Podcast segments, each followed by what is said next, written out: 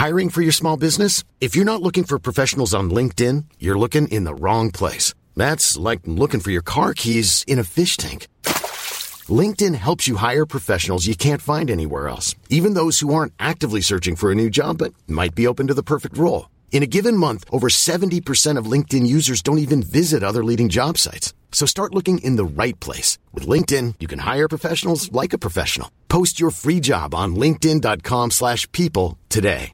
A lot can happen in the next three years. Like a chatbot may be your new best friend. But what won't change? Needing health insurance. United Healthcare Tri Term Medical Plans are available for these changing times. Underwritten by Golden Rule Insurance Company, they offer budget friendly, flexible coverage for people who are in between jobs or missed open enrollment. The plans last nearly three years in some states, with access to a nationwide network of doctors and hospitals. So, for whatever tomorrow brings, United Healthcare Tri Term Medical Plans may be for you. Learn more at uh1.com. This is Little Atoms, a radio show about ideas and culture. With me, Neil Denny. This week, the second of our shows with shortlisted writers for the 2017 Wellcome Book Prize. Here's Ed Yong on his book I Contain Multitudes The Microbes Within Us and the Grander View of Life. Before we start the show, a quick thanks to Hannah Macmillan at Midas PR and to everyone at the Wellcome Trust for setting up these interviews. Ed Yong is an award winning science writer who reports for The Atlantic. His work has appeared in Wired, The New York Times, Nature on the BBC, The New Scientist, Scientific American, The Guardian, The Times, and more. And Ed's first book is I Contain Multitudes, which has been shortlisted for the 2017 Wellcome Book Prize. Ed, welcome to Little Atoms. Hi, thanks for having me. Tell me what the idea is behind I Contain Multitudes then. Okay, so every human contains about 39 trillion microbes in our bodies. Um, so that's bacteria and other microscopic organisms, and that's roughly one of them for each of our own human cells. So we're all home to this vast ecosystem of life. Even though I'm sitting here by myself talking to you, I really am an entire world in my own right. And the same is true across the entire animal kingdom. Every individual is really a zoo in itself. And that is an astonishing and much grander view of nature, I think, than what we're presented with. When we go to a zoo, when we watch David Attenborough documentaries, we really need to be aware that every one of the creatures we see is a world unto itself. And all of these microbes play really vital roles in our lives. You know, we've long viewed them as sources of disease and dirt, as things that we needed to eradicate before they killed us. But actually all of these microbes like most of them are benign and some of them are beneficial to us. They play really important roles in our lives. So those in our bodies for example help us to digest our food and to train our immune systems uh, and to build our organs and protect us from disease.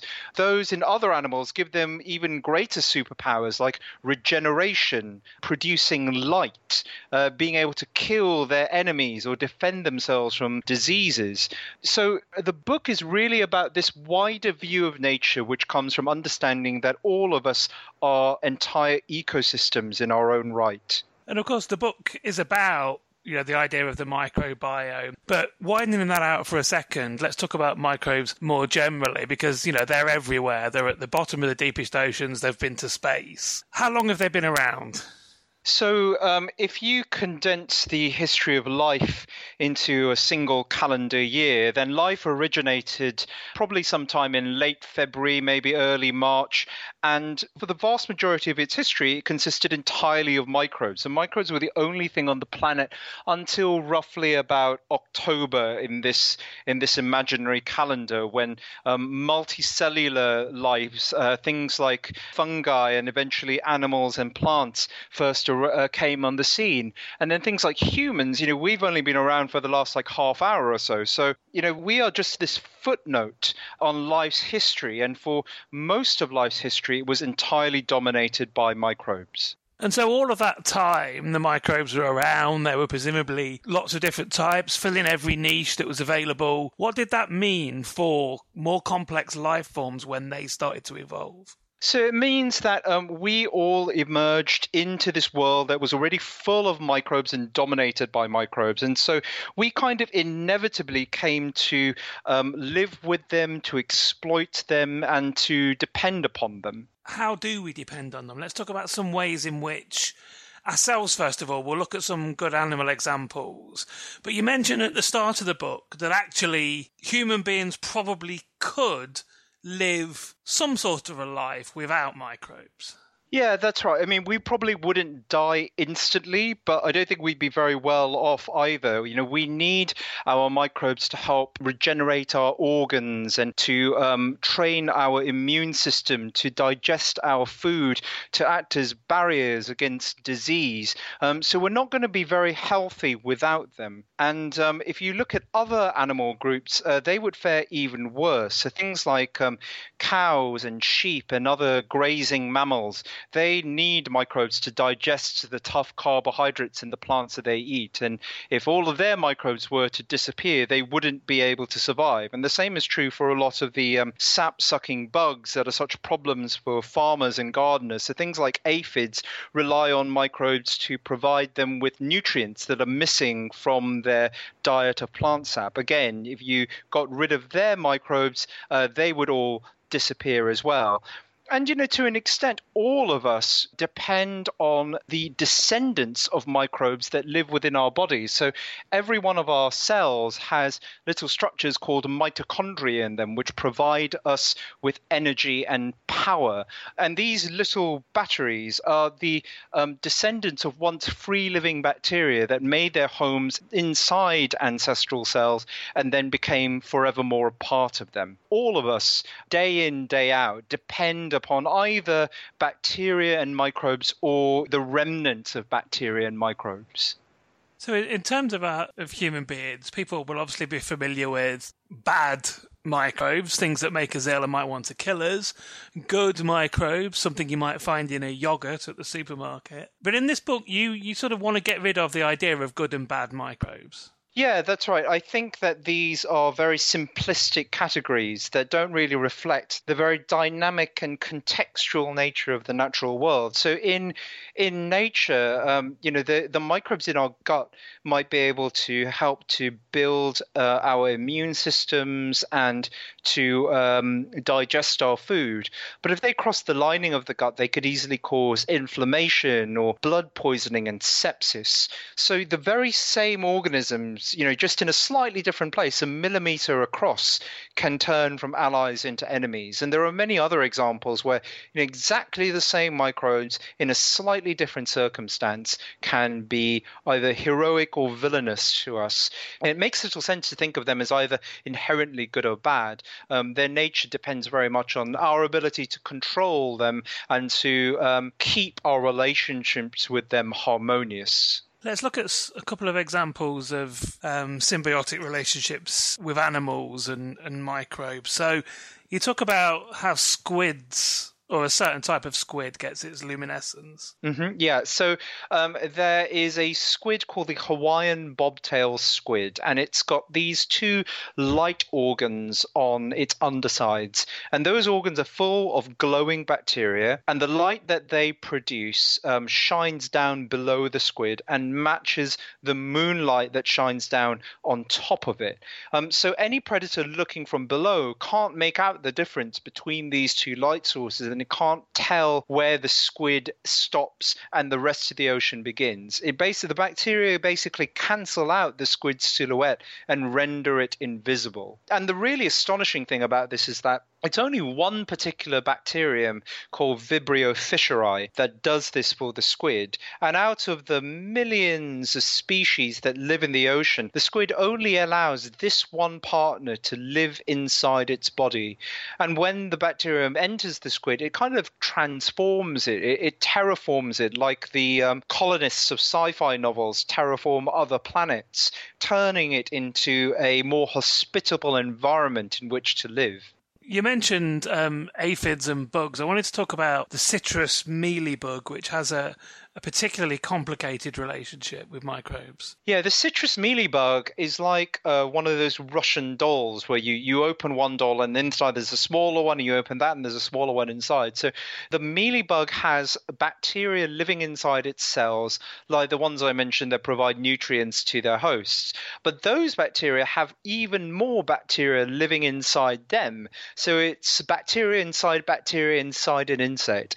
And the astonishing thing about the setup is that all three of the partners cooperate and all three of them depend on each other. So they're all needed to make the nutrients that all three of them depend upon. And that's just an astonishing example of how deeply intertwined and how intimate these relationships can be. You have this nested set of three organisms that are all utterly dependent on one another for their survival. You mentioned earlier the our immune system, and you know people think that the immune system is there to protect us from in, invading microorganisms. So how does it coexist with our microbiome? Okay, so we think of the immune system as like this weaponized, uh, militarized defense force that protects us from anything that's other or alien or foreign. But actually, the immune system tolerates most of the microbes that live within us, and it is shaped by those microbes. So some of the microbes living inside our body um, promote the development of some types of immune cells, and the immune system also selects for microbes. So it allows certain species and strains to uh, take up shop within our bodies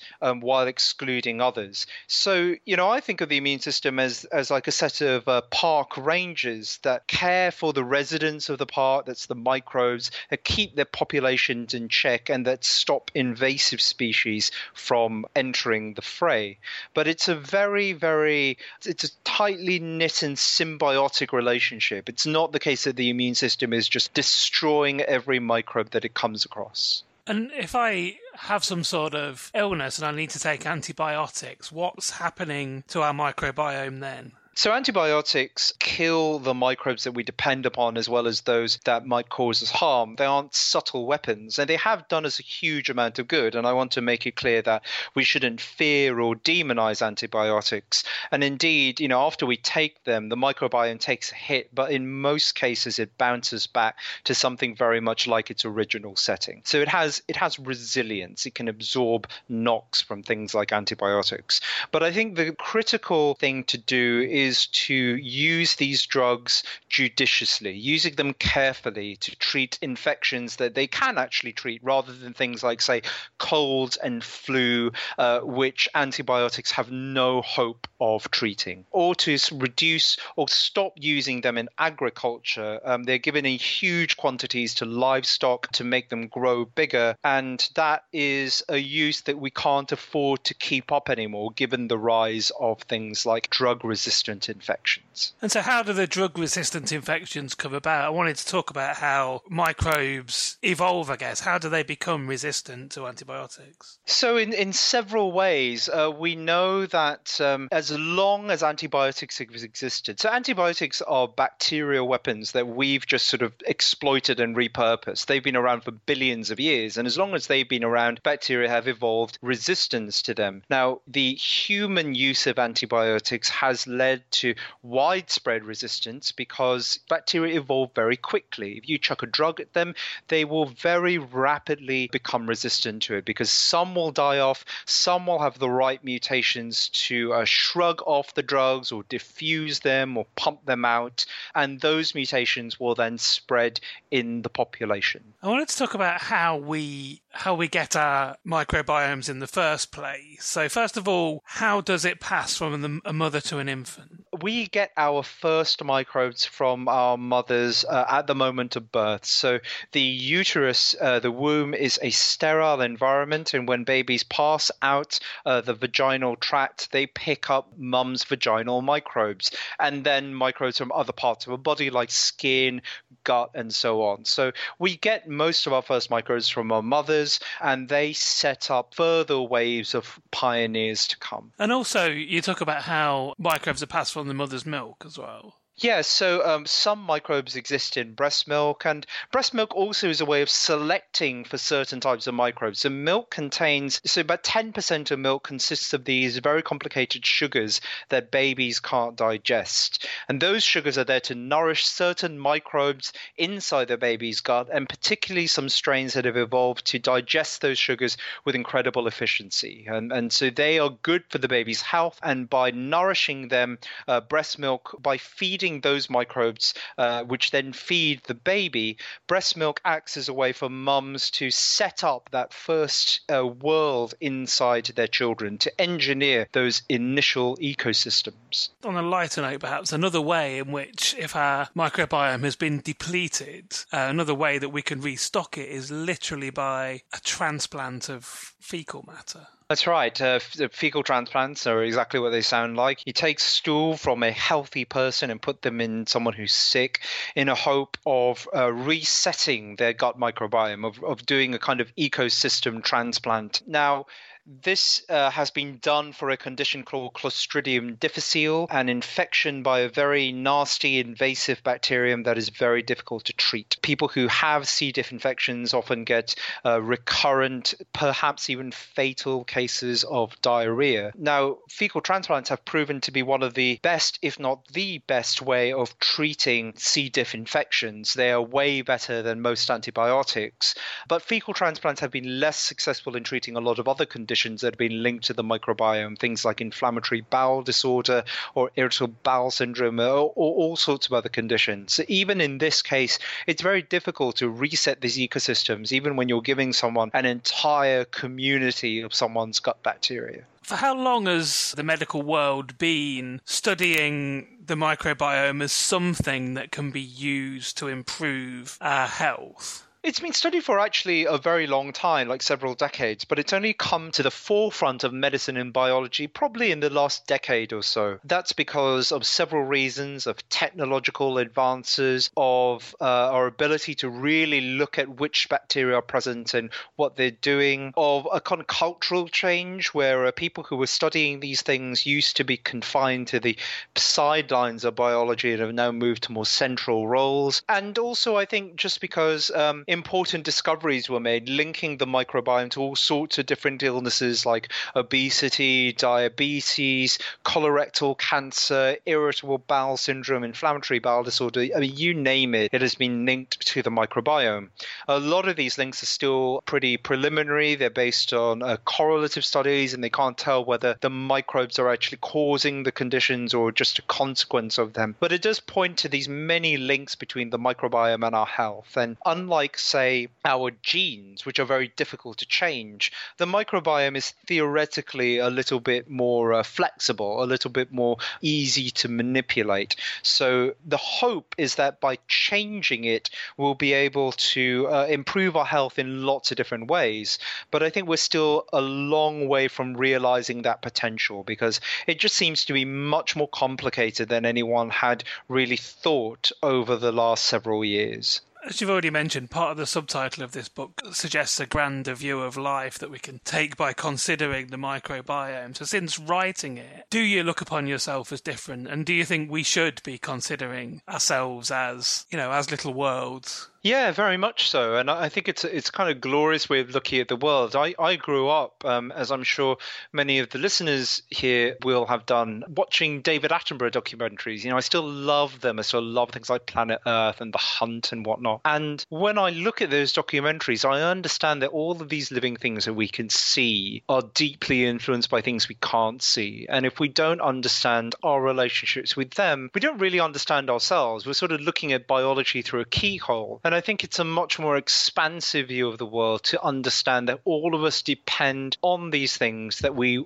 aren't really aware of, that we can't see, and yet we know are there. And you know, I, I'm a science writer. I really love stories. Um, the book that I've written, I Contain Multitudes, is full of those stories. And I think that microbes provide some of the best stories because, in many ways, they're just underdogs. You know, we've, we sort of ignored and feared them for so long, and yet they turn out to be hugely important and really interesting. And, and I think that's one of the things that really draws me towards this topic. Just one more question then. So, what does it mean for you that the book book's been shortlisted for the Wellcome Prize this year? It's really gratifying. Um, you know, I, I, worked really hard on the book, and it's really, um, it's just really wonderful to hear that so many people enjoy it, that it has uh, been opening people's eyes to this area of biology that they didn't really understand before. And, you know, I, I love the fact that it has been recognized in both the uh, mainstream and the scientific press as something that's totally accessible to people who just about knew what a bacterium was, but also kind of rigorous and, and sensible to people who are actually in the field and studying this stuff. And, you know, I, I just hope that people enjoy the book. I hope that it makes them see themselves in a new light.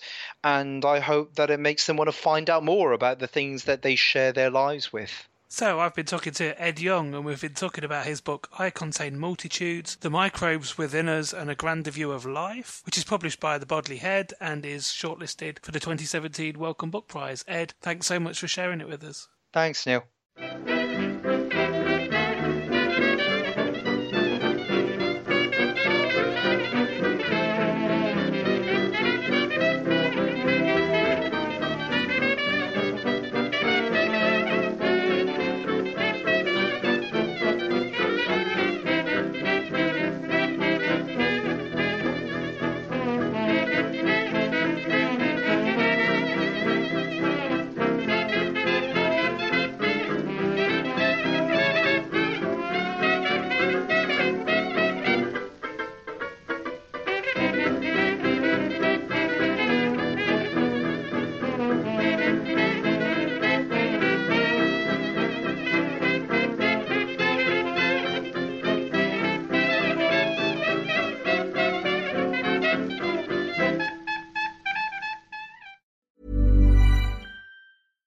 Hiring for your small business? If you're not looking for professionals on LinkedIn, you're looking in the wrong place. That's like looking for your car keys in a fish tank. LinkedIn helps you hire professionals you can't find anywhere else, even those who aren't actively searching for a new job but might be open to the perfect role. In a given month, over 70% of LinkedIn users don't even visit other leading job sites. So start looking in the right place. With LinkedIn, you can hire professionals like a professional. Post your free job on linkedin.com slash people today. Hey there, it's Michele Norris. I'm host of a podcast called Your Mama's Kitchen. When I travel, I'm usually looking for a way to find a taste of home when I'm not at home. And one of the things I love to do when I am at home is entertain. And Airbnb allows me to do that. When I was in California recently, I rented a house that had a great kitchen. And when we were sitting around the table, we we're all thinking, we're in someone else's house. Someone could be in all of our homes as well. If you have a home, but you're not always at home, you have an Airbnb. Your home might be worth more than you think. Find out how much at airbnb.com/slash host. Millions of people have lost weight with personalized plans from Noom, like Evan, who can't stand salads and still lost 50 pounds. Salads, generally, for most people, are the easy button, right? For me, that wasn't an option. I never really was a salad guy. That's just not who I am. But Noom worked for me. Get your personalized plan today at noom.com.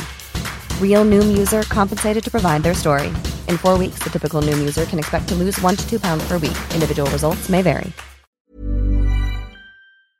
I'm Emily Mayhew. You're listening to Resonance FM, and this is Little Atoms, a radio show about ideas and culture.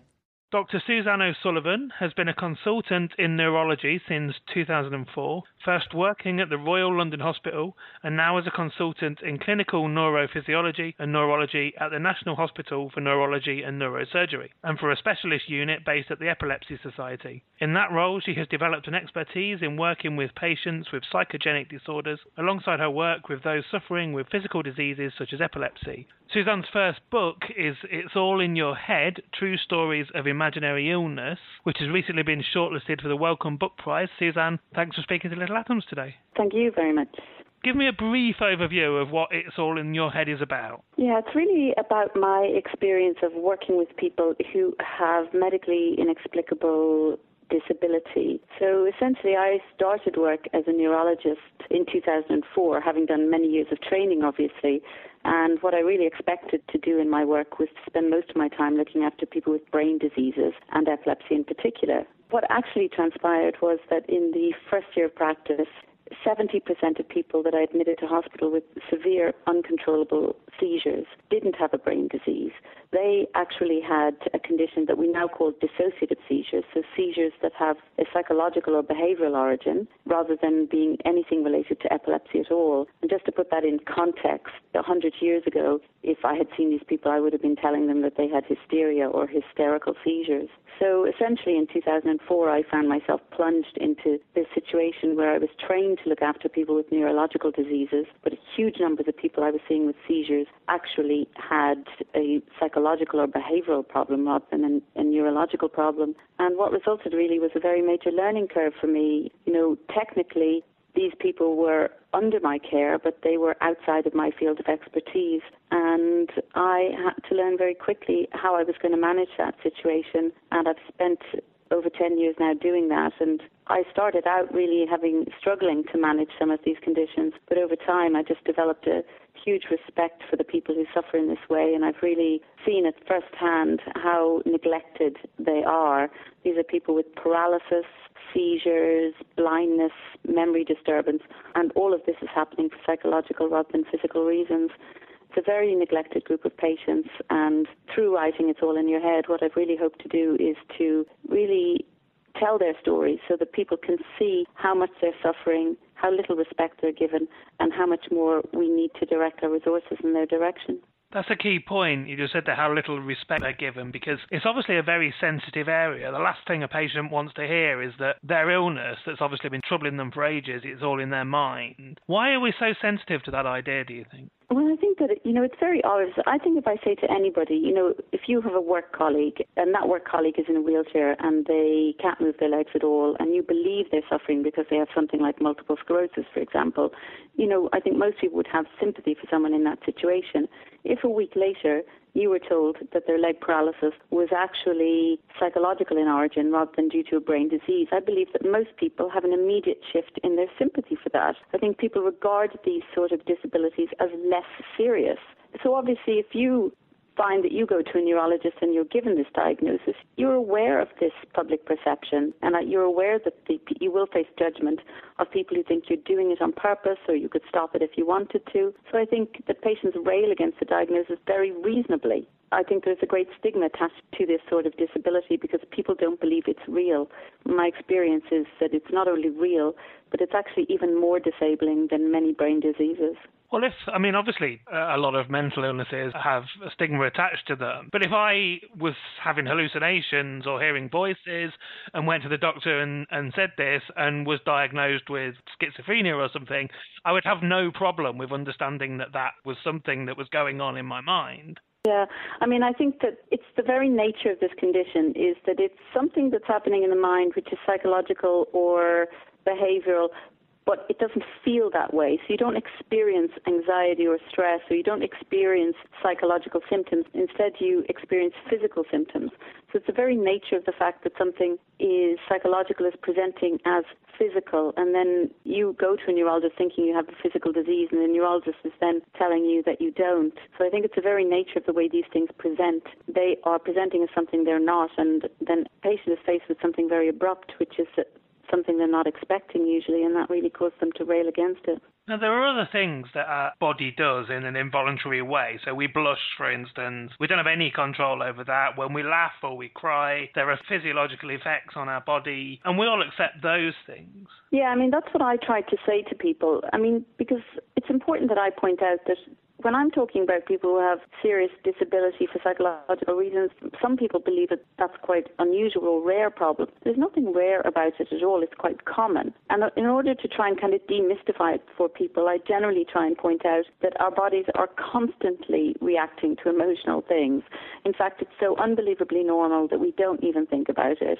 You know, so all the common things are obviously blushing. You know, people's hands shake. Most people have had a tremor in their hands in relation to anxiety at some point in their lives. Um, our voices crack when we're nervous if we have to speak in front of a crowd of people. And these reactions are instantaneous. Also, we have no control over them. So I do think it's very important that if people can recognize that in normal, healthy, sane, intelligent people get these things all the time, and that the sort of disorders I'm dealing with are really just an extension of something that happens to everybody. You already mentioned the idea that this would once upon a time have been considered like a hysterical illness. Tell me something about the history of psychosomatic illness. When did we first recognize that it was a thing and how was it treated in the past? Well, I mean, Hippocrates recognized that our bodies responded physically to stress. So we've always known this. But it has gone, it's had an interesting trajectory, which is when people believed that it was an entirely emotional problem, then it tends to not be discussed. But when people believe that it's a primarily organic physical problem, then it becomes more popular. So, for example, in the late 19th century in France, a very well-known neurologist called Charcot focused a huge amount of attention on hysteria. He was the first person to study it scientifically. He believed absolutely that it was an organic illness, and during that time there were huge outbreaks of hysteria because for once people could admit that they had this problem, and that actually made it a popular diagnosis, but based solely on the fact that it was believed to be an organic illness. After Charcot passed away, it was taken over by doctors who believed it was a psychological illness, and then it kind of slunk back into the shadows again, leading people to believe that hysteria had disappeared.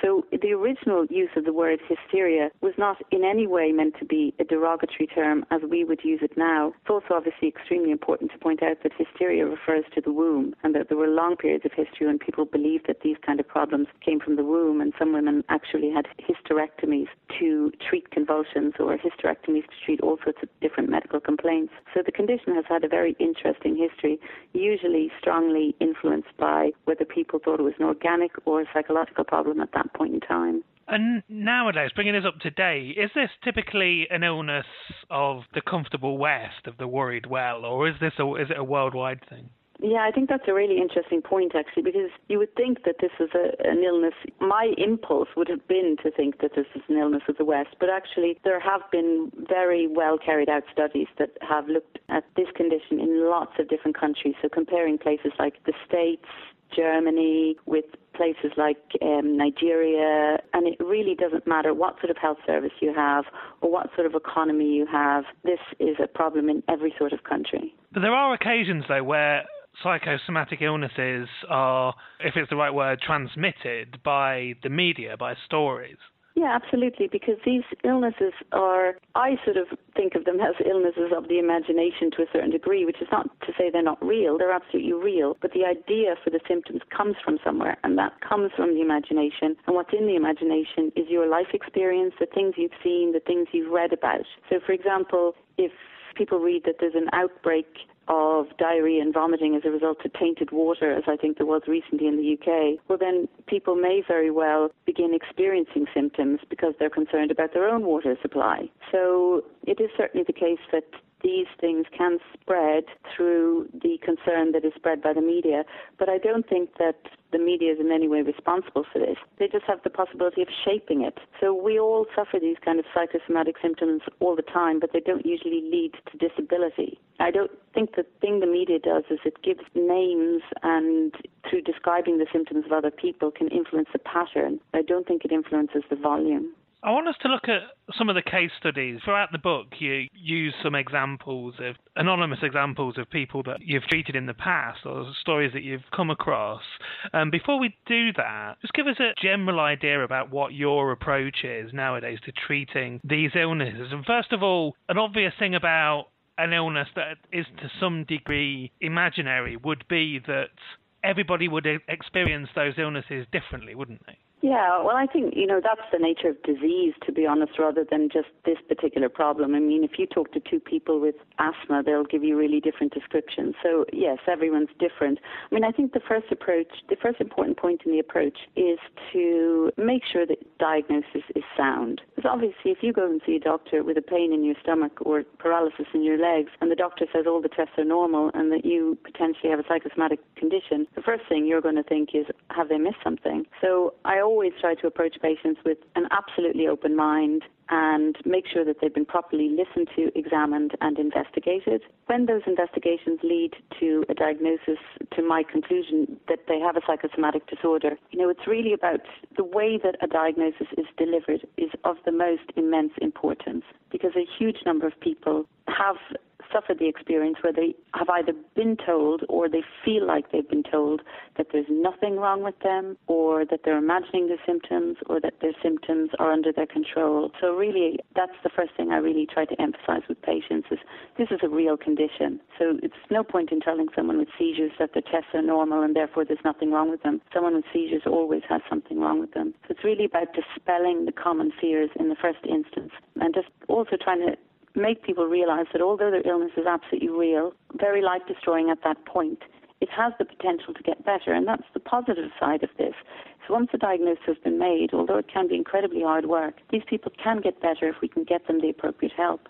We haven't really talked yet about, in general terms, about what causes psychosomatic illnesses. And in the, in the, examples we're going to look at, there's often examples of emotional distress or trauma. What do we know, if anything, about the link between emotional distress and physical symptoms? Yeah, I mean, there's absolutely no doubt that people who've suffered with serious traumas in their life can sometimes express it as a physical symptom. So I would deal very often with people with very extreme examples of this problem, and in particular with people with seizures. And about 30% of people who have dissociative seizures, as we call them now, or um, psychosomatic seizures, have suffered very serious abuse in childhood. Um, also, people who suffer in this way have had losses or suffered an accident. So that sort of psychological stress can certainly lead to these sort of disorders. But the thing is that once upon a time, doctors thought that everybody who had a psychosomatic disorder had suffered that sort of trauma, particularly sexual abuse.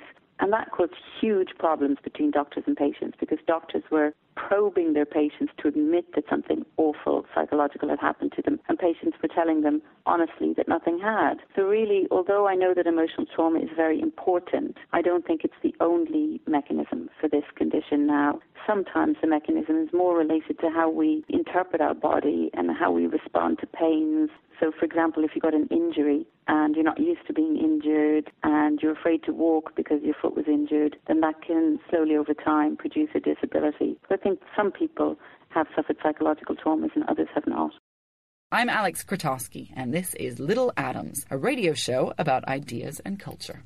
Well, let's stick with seizures to begin the examples then. Let's talk about the example of Camilla, who seemingly out of the blue has a series of violent seizures. What was her story? Yeah, I mean, it was a terribly sad story. Camilla just abruptly began having seizures, and at the time when she had the seizures, there really was no obvious trigger. So she was a very successful woman. She seemed to have it all together, really. She had a family, um, she had a high powered job, and then she abruptly began having seizures and everything was threatened. And in the first instance, it really wasn't obvious at all what was causing her seizures. They were confirmed as being uh, related to something psychological because she had seizures during tests and those tests were normal. So there's no doubt about the diagnosis, but in the first instance, it wasn't obvious why they had happened. It really only emerged very, very slowly over time that there had been a very serious accident when her own child was under her care. and that child, unfortunately, was hit by a car and the child died. And that was something that obviously Camilla was fully aware of when she came into the hospital. It was not something she'd forgotten or repressed, but rather she couldn't make the emotional connection between the loss that she had and subsequently having the seizures, which was something that happened many years later. And that's really an example of this feeling of dissociation that causes things like seizures. So dissociation is when you get sort of separated from your surroundings. If you, we all dissociate sometimes. For example, if you're watching television or you read a page of a book, you read the whole page, but you don't remember it. That's an example of normal dissociation. And sometimes that can be exaggerated, cause people to really lose touch with the emotions at the heart of their symptoms, and in Camilla's case, result in seizures. Early on in your career, you came across another example, a woman called Yvonne. This is a, a really fascinating story. Tell us what had happened to her. Yeah, Yvonne suffered a fairly minor accident um, when she was at work. She got cleaning fluid sprayed in her eyes, and 24 hours or so after that accident occurred, Yvonne went completely blind. She was obviously admitted to hospital and had lots of tests neurological examination, neurological tests are really sophisticated now, so it was possible to demonstrate that her nerve pathways were completely normal and that her eyes appeared by our test to be functioning normally, so her pupillary responses were normal. But Yvonne couldn't see. Over time, as I got to know her, there was a lot of inconsistencies in Yvonne's behavior.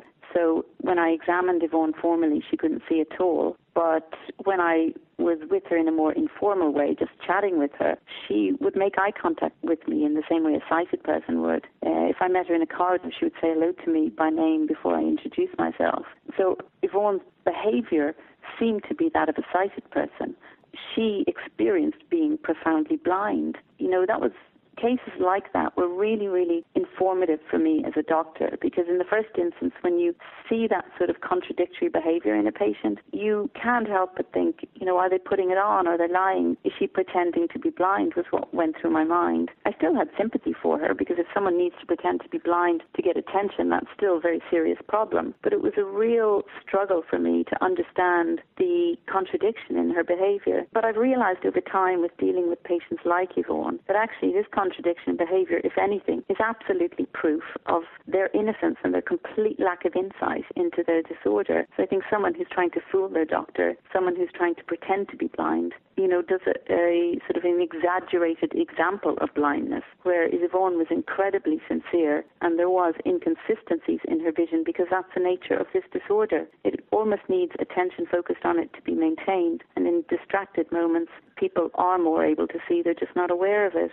So it's been really instructive for me to meet people like Yvonne because it's allowed me to see that, you know, these people are in a desperate and sincere search for help and we should realise that. And what happened to Yvonne in the end? Well, what happened to Yvonne in the end is that, you know, she ultimately did accept the diagnosis that this visual problem um, was related to something psychological, although she could never fully accept exactly what the factors were that had triggered it. I mean, she did have a difficult relationship with her husband. There was conflict within the family, and the blindness did solve some problems within the family. So it's always just speculation, but I would conjecture that that blindness served a certain purpose within the family. It solved problem, it caused one problem, but it solved others.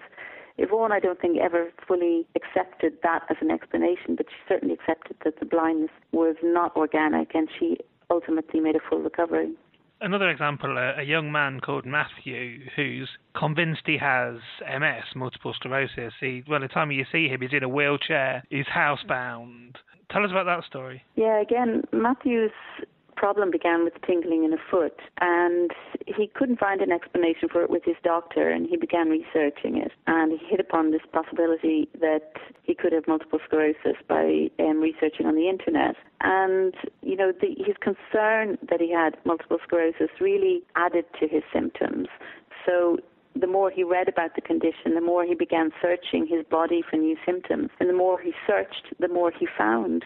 And that really resulted in a very rapid decline until he was significantly disabled and in a wheelchair. And he was really struggling to accept that he didn't have multiple sclerosis because he felt his symptoms fitted perfectly with it. And again, it's it's another good example of the reality of the disability in these conditions because Matthew presented for test after test. When the first scan didn't show evidence of multiple sclerosis, you know, he was desperate for a second scan. That is not the act of someone who's pretending to be disabled in a wheelchair. That's an act of someone who has utter disbelief that their scan is normal and utter disbelief that there's no organic disease to be found. Ultimately, I'm happy to say that Matthew came around to the idea that his problem could actually have a functional or behavioral cause. And he actually made great leaps and bounds and improvements with physiotherapy. So he did get better with time. But it was a struggle for him to accept the diagnosis in the first instance.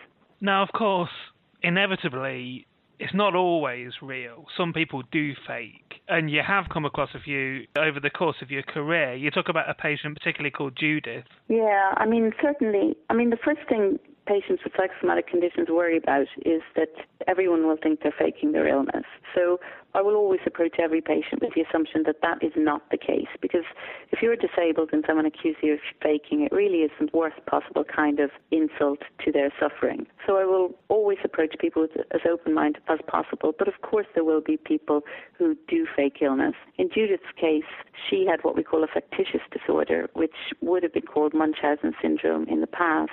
And that's where people deliberately feign illness and lie about being ill for medical attention. So Judith told me a story which later proved to be completely untrue that she had suffered a very serious medical condition in the past, that she had leukemia, and that she had had a bone marrow transplant and a variety of other very serious interventions. That all of that proved to be untrue after I admitted her to hospital to begin to investigate her, we saw her on camera deliberately injuring herself and having a seizure that had many features to it that were clearly deliberate. But what I think is really, really important to point out is that factitious disorders or Munchausen syndrome are also very serious disorders. So it'd be very easy to look at Judith and consider her to be manipulative.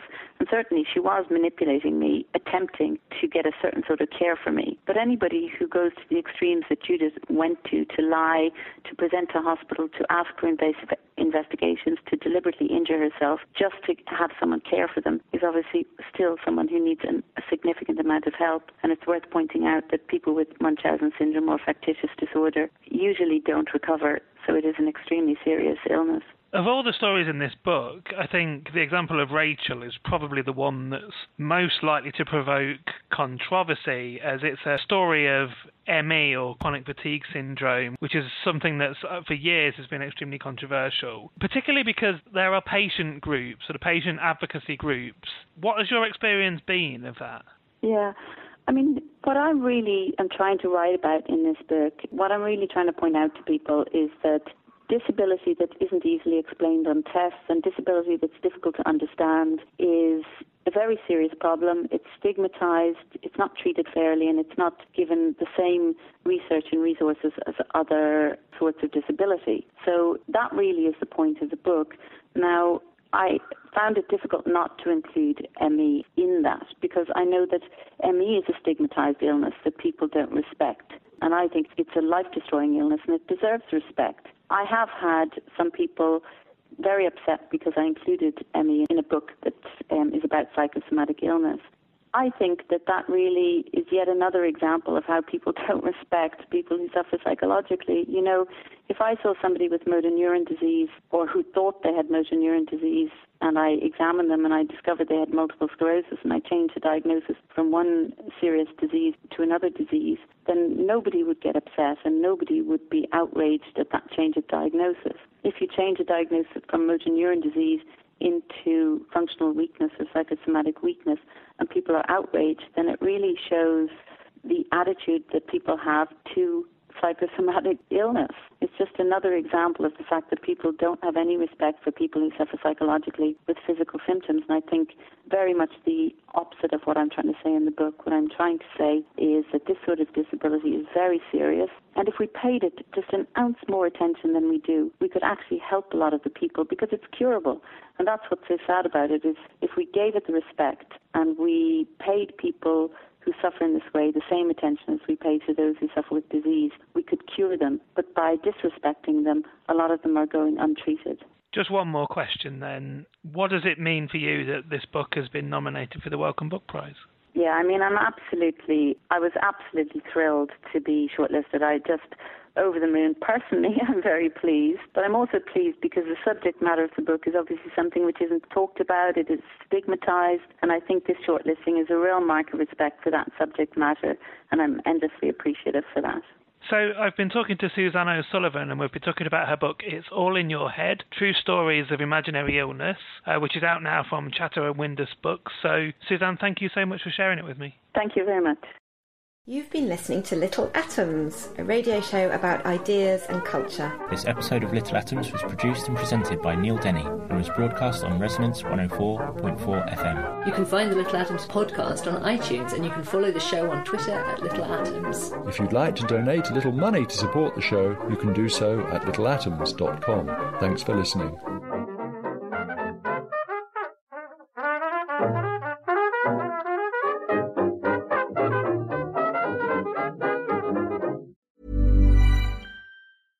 Even when we're on a budget, we still deserve nice things. Quince is a place to scoop up stunning high-end goods for 50 to 80% less than similar brands. They have buttery soft cashmere sweaters starting at $50, luxurious Italian leather bags, and so much more. Plus, Quince only works with factories that use safe, ethical, and responsible manufacturing. Get the high-end goods you'll love without the high price tag with Quince. Go to quince.com slash style for free shipping and 365-day returns. When you make decisions for your company, you look for the no-brainers. And if you have a lot of mailing to do, stamps.com is the ultimate no-brainer. It streamlines your processes to make your business more efficient, which makes you less busy. Mail checks, invoices, legal documents, and everything you need to keep your business running with stamps.com. Seamlessly connect with every major marketplace and shopping cart. Schedule package pickups and see your cheapest and fastest shipping options from different carriers. With rates up to 89% off USPS and UPS rates. And with the Stamps.com mobile app, you can take care of mailing and shipping wherever you are. Make the same no-brainer decision as over 1 million other businesses with Stamps.com. Sign up with Code PROGRAM for a four-week trial, plus free postage and a free digital scale. No long-term commitments or contracts. That's Stamps.com. Code PROGRAM.